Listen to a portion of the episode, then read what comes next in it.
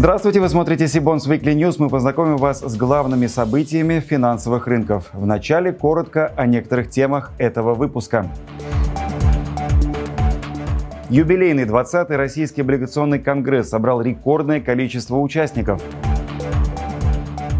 Неквалифицированные инвесторы смогут получить доступ к части иностранных бумаг. Субфедеральные облигации возвращаются на публичный долговой рынок.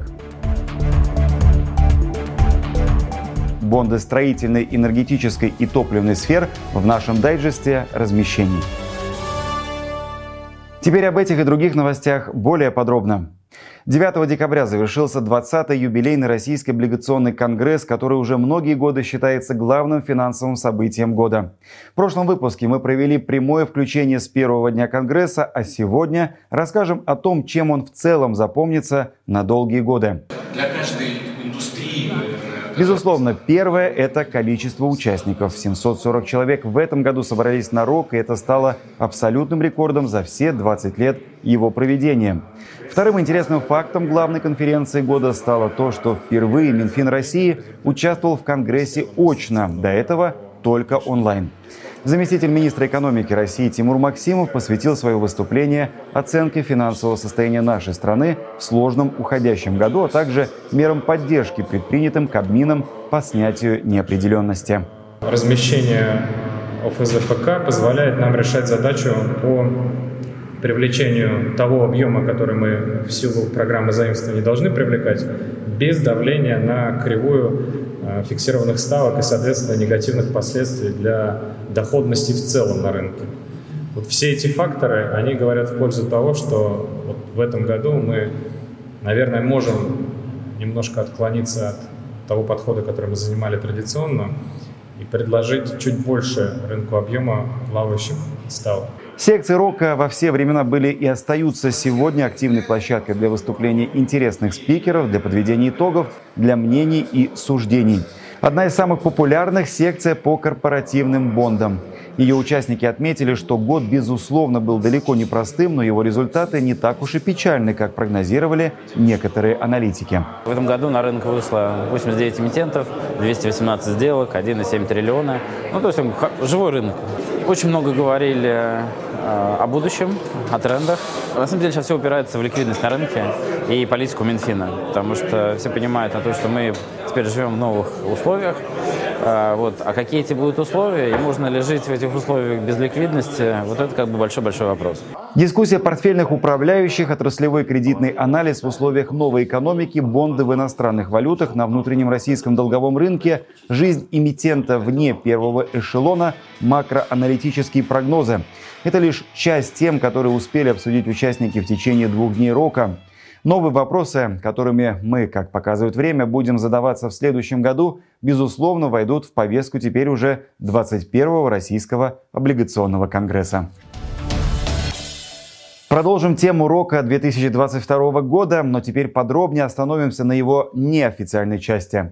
Во второй день мероприятия участникам выпал уникальный шанс познакомиться и задать вопросы чемпиону мира по быстрым шахматам, двукратному победителю командного чемпионата мира Сергею Корякину.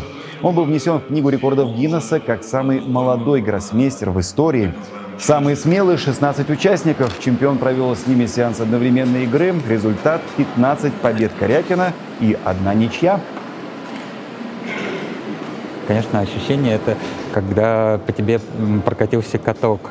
А, я вспоминаю а, участие в другом матче а, с Анатолием Карповым, в котором мне удалось продержаться почти 30 ходов.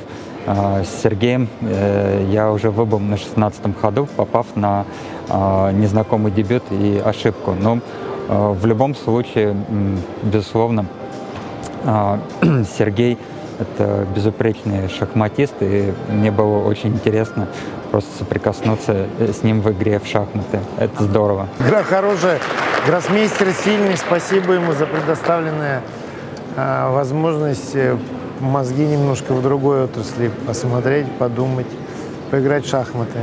Было интересно, видно было, что люди пытались придумать что-то новое, какие-то новые идеи, концепции. Партии были сложные, но в большинстве партий мне удалось победить, а та, та ничья, которая была, она тоже абсолютно по делу. У меня преимущества не было, соперник играл хорошо, так что все закономерно. В рамках гала-ужина состоялось награждение Сибонс Awards 2022. 16 победителей, уникальные номинации и ставшие уже легендой награды Сибонс. Исторический момент – совместное фото всех представителей инвестиционных банков нашей страны. Соперники в работе, коллеги друзья на роке. Все они, более 20 человек, с удовольствием поднялись на сцену, и каждый пожелал участникам Конгресса удачи в наступающем году. Завершил торжественный вечер концерт легенды русского рока Вячеслава Бутусова. Возвращайся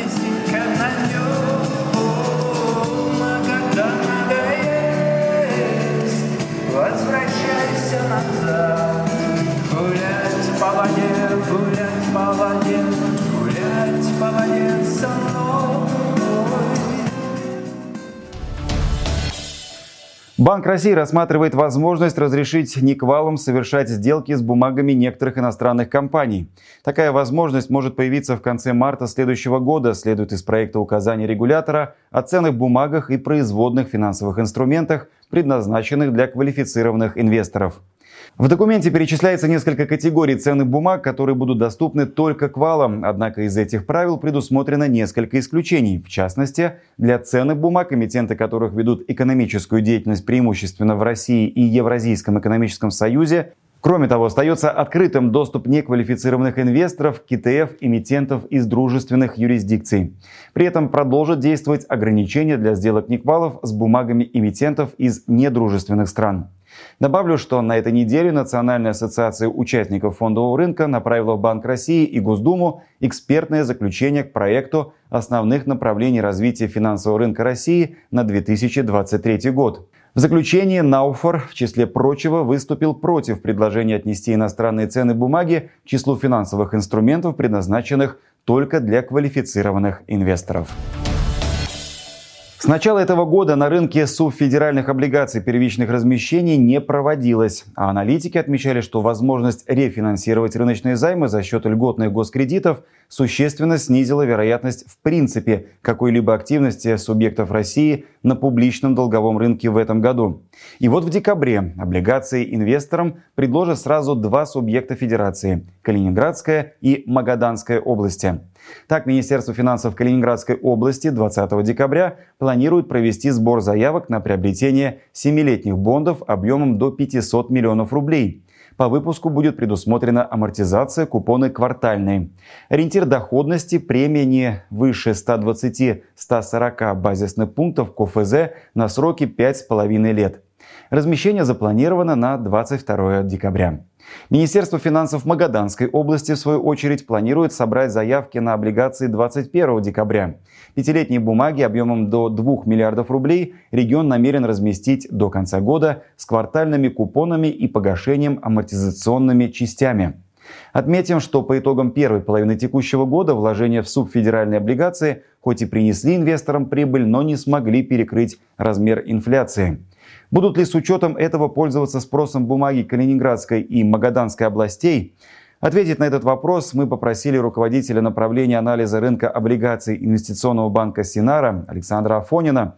Александр, добрый вечер. Вам слово. Добрый вечер, Кирилл. Да, мы думаем, что, конечно, спрос на эти бумаги будет, просто потому что уже в этом сегменте достаточно затянулась пауза, и у многих участников рынка освободились лимиты. Но не думаем, что стоит ожидать ажиотажного спроса. Все-таки бумаги муниципальных образований, как правило, дают более низкую премию по сравнению с корпоратами. А на корпоративном рынке мы сейчас видим достаточно высокую конкуренцию со стороны заемщиков.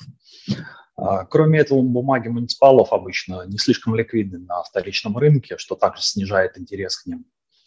Но, тем не менее, все же мы считаем, что они найдут своих инвесторов и, скорее всего, разойдутся по портфелям институциональных держателей. Продолжим наш выпуск традиционной рубрикой, посвященной актуальным размещениям на долговом рынке нашей страны. Начнем с эмиссии Альфа-банка в китайской национальной валюте. Это первый прецедент, когда российский коммерческий банк размещает юаневые бонды на Мосбирже. В понедельник 19 декабря эмитент проведет сбор заявок на выпуск двухлетних бондов объемом до 2 миллиардов юаней. Ориентир ставки первого купона установлен на уровне 4, 4,1 3,5% годовых. Предварительная дата начала размещения 22 декабря. Если говорить про рублевые эмиссии, то сегодня собирала заявки на очередной облигационный выпуск энергетическая компания «Русгидро». На этот раз это двухлетние бонды объемом 15 миллиардов рублей с ориентиром не более 100 базисных пунктов КФЗ на сроке 2 года. Размещение запланировано на 20 декабря.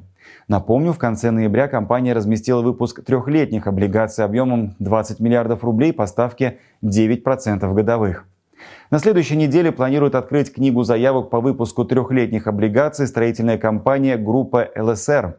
Объем эмиссии 5 миллиардов. Ориентир доходности установлен на уровне значения G-Curve на сроки 3 года плюс, не выше 425 базисных пунктов. Купонный период 91 день. Дата размещения по открытой подписке будет определена позднее.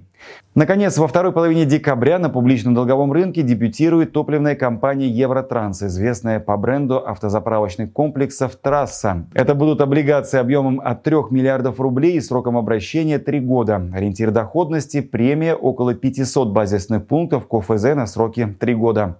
Купоны ежемесячные. Детально о выпуске деятельности компании и ее финансовых результатах представители Евротранс рассказали на онлайн-семинаре Сибонс, который состоялся на этой неделе. Выпуск уже доступен на нашем канале, ссылку вы найдете в описании к этому видео. В завершение поделимся важной новостью о расширении функционала сайта Сибонс. Наш информационный портал постоянно совершенствуется. В частности, теперь на нем увеличено покрытие биржевых индексов стран МЕНА, то есть Ближнего Востока и Северной Африки. Например, на сайте Сибонс можно найти рыночные индексы таких стран, как Объединенные Арабские Эмираты, Катар, Саудовская Аравия, Египет, Сирия и многих других. Добавленные индексы выступают в роли бенчмарков, которые отражают поведение акций, котирующихся на соответствующих биржах. Мы также добавили архивные данные по индексам, поэтому пользователю будет легко следить динамику каждого инструмента на выбранный период.